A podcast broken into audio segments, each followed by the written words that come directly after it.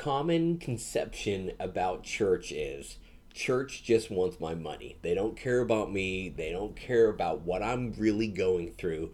They just want my money. And unfortunately, there's a lot of churches that have really made that a true statement.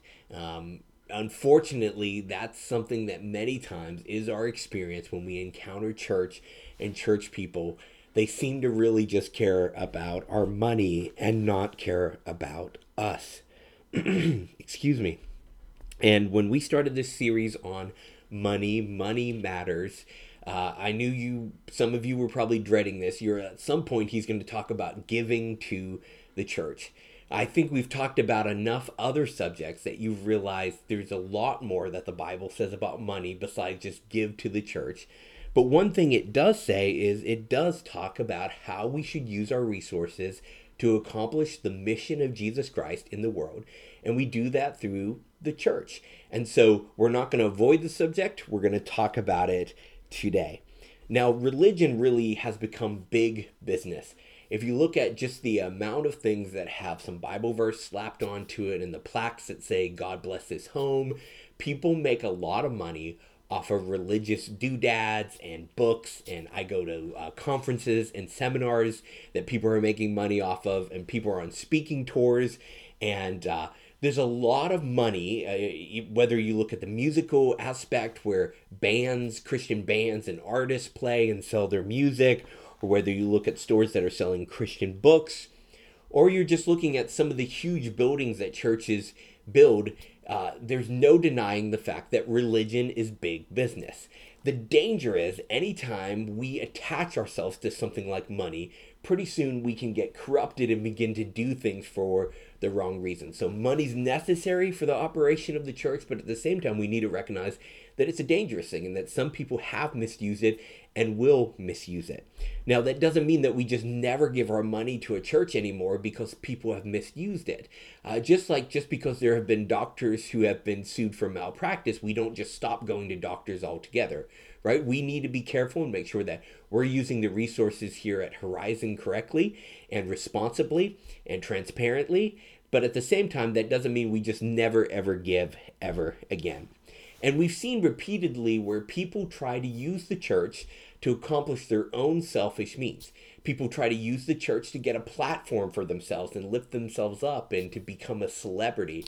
Uh, in the in our history books, right, we can see where people used the church uh, where they wanted to conquer land in um, the Middle East, and so they they made it a holy crusade, right? And they told them they told the conquerors, "You're doing this for God," and it gave them this holy fervor to conquer more territory and land. And so it was a selfish reason that where a religious aspect was attached to it to give them an emphasis to do it. And we need to be careful that when we talk about giving to the church, that we're not just um, attaching a religious benefit onto something um, where we want more money for the church to flourish or to pay salaries. And I think sometimes that that's the emphasis or the area where people have issues with pastors standing up and essentially saying, give more to the church because the church pays my salary. And so we have to be cautious here. We have to look at what the scriptures actually say and what they don't say. And we're going to look here at this passage in John chapter 2 where Jesus goes into the temple and he he just has this really dramatic expression of rage in the temple. So in John chapter 2, starting verse 13, it says, The Jewish Passover was near. And so Jesus went to Jerusalem, and in the temple he found people selling oxen, sheep, and doves. And he also found the money changers sitting there, and after making a whip out of cords, he drove everyone out of the temple with their sheep and with their oxen. And he poured out the money changers' coins and overturned the tables. And he told those who were selling doves, Get these out of here. Stop turning my father's house into a marketplace. And his disciples remembered that it is written, Zeal for your house will consume me. And so Jesus here goes into the temple, which was uh, the place where the people of God were supposed to worship at the time. And he just goes crazy. Many times we think of Jesus as being loving and kind and soft spoken and sweet, but he makes a whip here and starts whipping people and flipping tables. And uh, I mean, he's pretty much in fist fights with people as he's releasing animals or running around and he's turning over tables and throwing money and whipping people. I mean, it's a pretty intense scene. And his disciples are like, we expect the Messiah will be zealous for what happens in his house. And when we worship and when we have a church, God's zealous. He's interested. He's passionate about what goes on and what doesn't go on in his house. And so, is this saying here that Jesus wants no money coming into his house at all? Is that what he's saying here in this temple aspect? No, we have to talk a little bit about what's going on here. God always cares more about people than he does about money. He's not interested in amassing all the riches of the world. God doesn't need them. He's interested in reaching people and ministering to people and healing people. Now, sometimes as a church, we forget that, right? Sometimes as a church, we're much more interested in what people can bring tangibly, whether that's talents or money, to the table rather than being interested in how can we heal and help people. God never has his priority priorities backwards, and we need to be careful that we keep our priorities straight. People are more important than budgets. People are more important than programs. People are the most important aspect of the church. And in the historical context here, just so you understand what's going on, Jesus is not against the temple collecting tithes and offerings. There was a place in the temple where you could go and give to the poor. There was a place where you could go and give to pay the salaries of the Levites who served as priests and carried on the functions of the temple. And so Jesus is not driving those people out here. What he's driving out is the people who'd set up and essentially made religion into big business. So most scholars agree that this took place in what was known as the Gentile court. So, uh, first century Israel, uh, Jesus hasn't died yet. He hasn't rose from the dead. He hasn't started the church. And so we're still operating under the old covenant, the old promise, the old testament. And so Jewish people come in and they worship at the temple. They bring a sacrifice once a year. They kill the animal, let the blood run over their hands as a picture of the ultimate sacrifice that Jesus will be in the future. And so each year they come with a lamb sacrifice it. They pay their tithe, uh, a percentage of what they've made for the year, to the temple to continue on the duties and the services of the temple. What they've discovered, though, was at this time where people didn't want to travel a long way with an animal or it was inconvenient or difficult. And so they started offering animals for sacrifice there at the temple. They essentially set up a temple gift shop there at the temple and they said, Where are we going to put it? Because um, when God gave the outline or the layout for the temple, he didn't leave any space for them to sell animals there. People were supposed to bring their own animal. And so they said, Where are we going to put it? I know, we'll put it in the court of the Gentiles. Now, what's the court of the Gentiles? God's plan has always been to reach all people with the good news that He's the one true God and that He loves them. Even in the Old Testament, he always made provision for people outside of the Jewish nation to know him and come and serve and worship him. And so in the temple, he established a place where he says, okay, Jewish people can go beyond this point and worship on this closer level because they have this more intimate history and knowledge with me. But he says there's always going to be a place set aside for the Gentiles, for non Jewish people to come in and be proselytes and worship and celebrate the one true God the Jewish religious leaders at this time, they had um, taken such a hard stance against Gentiles, calling them dogs and worthless, and um, really building up the fact that they were God's chosen people, that they said, We don't need that court for the Gentiles because we don't want to reach Gentiles. We don't want Gentiles to know the one true God. And so, you know what? Why don't we put the marketplace where we're going to jack up the prices for um, these offerings that people have to have and make a lot of money off of it, we'll put it in the court of the Gentiles and kill two birds with one stone. One, we'll make more money, and two, we'll keep uh, Gentiles from having a place to worship our God. We'll keep that riffraff, those uh, those undesirable non-Jews out of our temple. And so Jesus here is really criticizing two things when he comes in and he turns over tables and he drives people out. First of all, he's saying there's always space in the worship of God for people far away from God. He said, like, this isn't just for a certain people or a certain type of people. He says, loving and knowing God is open to everybody. And he's going to clear out space to make sure that everybody has an opportunity to know him. The other thing is that scholars tell us that during this time, uh, what was happening is if you brought your own lamb in and went to sacrifice it, they would check and say, oh, this isn't a temple bought lamb. And the priest would say, this lamb has a blemish and so can't be offered to the one true God. Go buy one from our temple store and it'll be at a higher price and we'll make a bigger profit. And that way, then your sins can be atoned for or covered for another year. And so they were essentially taking the commands of God and they were using them as an opportunity to get rich as temple staff and temple rulers. So that's what Jesus is fighting against here. And that's what we want to avoid as a church. We never want to be in a position where we are taking advantage of God's word to personally benefit ourselves, to make ourselves rich, to take advantage of people's spiritual interests to try to advance ourselves. So that's the historical context. And you say, okay, Alex, so should we even give to the church? those Old Testament times, you know, um, with the temple, and then Jesus comes, he institutes this new thing called the church, this family of both Jews and Gentiles who come together, worship on the first day of the week, because that's the day that Jesus rose from the dead, and they start worshiping together in homes and in different meeting places. Um, did they take up an offering? Did they collect money? Very clearly in the New Testament, we can see that they did. In 1 Corinthians 16, verses 1 through 2, Paul outlines to the Corinthian church, he says, I want you to take up a collection on the first day of every week when you meet, because he says, You guys have been, eh, really, the whole book of Corinthians is Paul saying, Your church is a mess, Corinth, and let's make things more orderly and more simple. Collect the money once a week on the first day of the week when you meet. It's simpler, it's easy. In 2 Corinthians 9 6 through 7, um, Paul again writes to the Corinthian church and he tells them, You shouldn't be giving because you're forced to or because somebody's told you you have to give this certain amount. He says it should be something you cheerfully give to, where you support both my work as a missionary and the work of the church as they minister to the poor and in the community.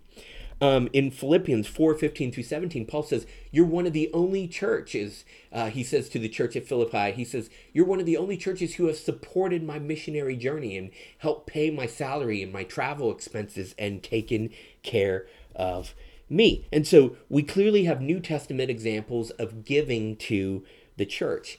And really, we have this distinction um, between the priest in the Old Testament and the pastor in the New Testament. And there seems to be good evidence that God expected and intended for them both to be provided out of the salary or out of the uh, the money of the church or of the temple.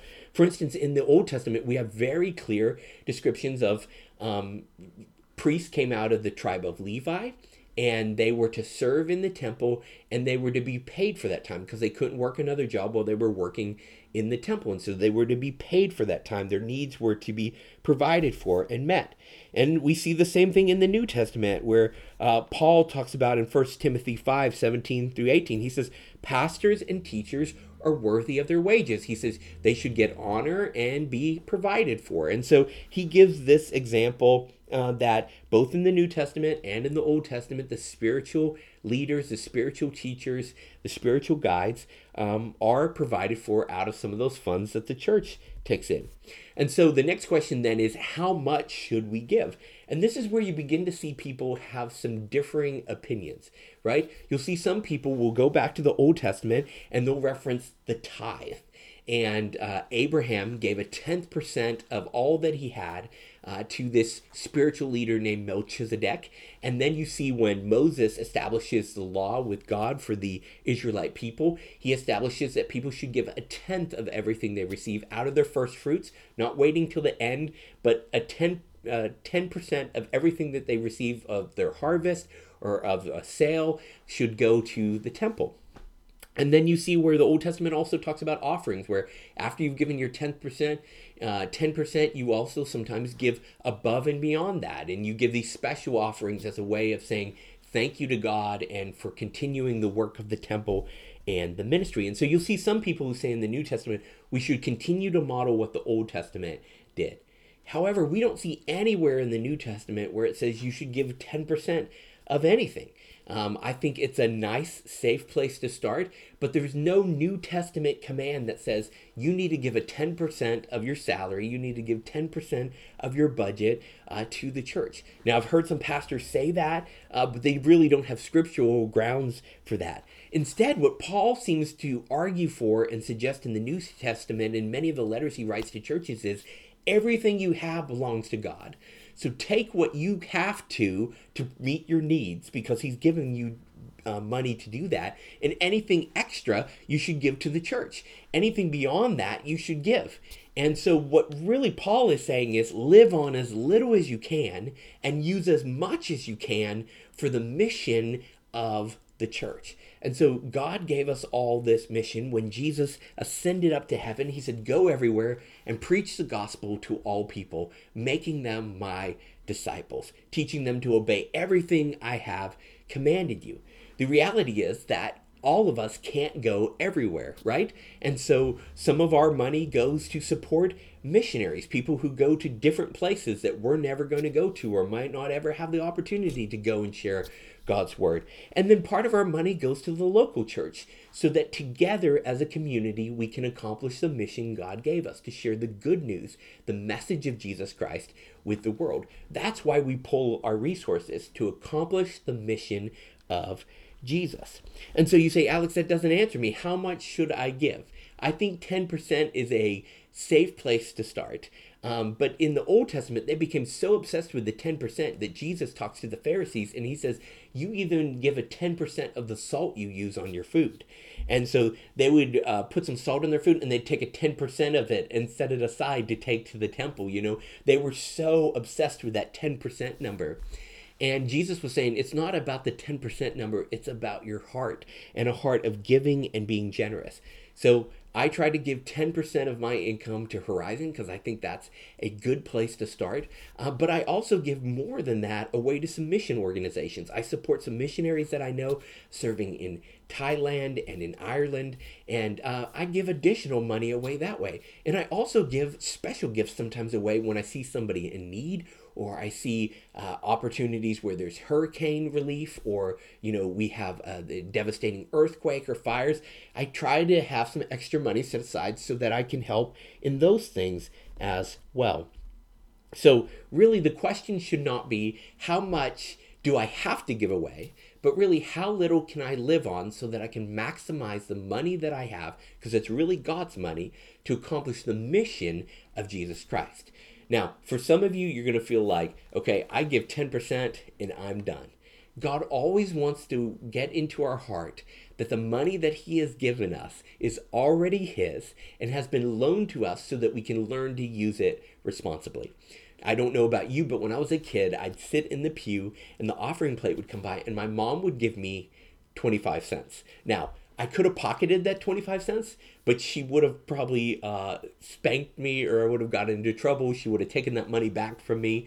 She gave it to me with the intention that I put it in the offering plate.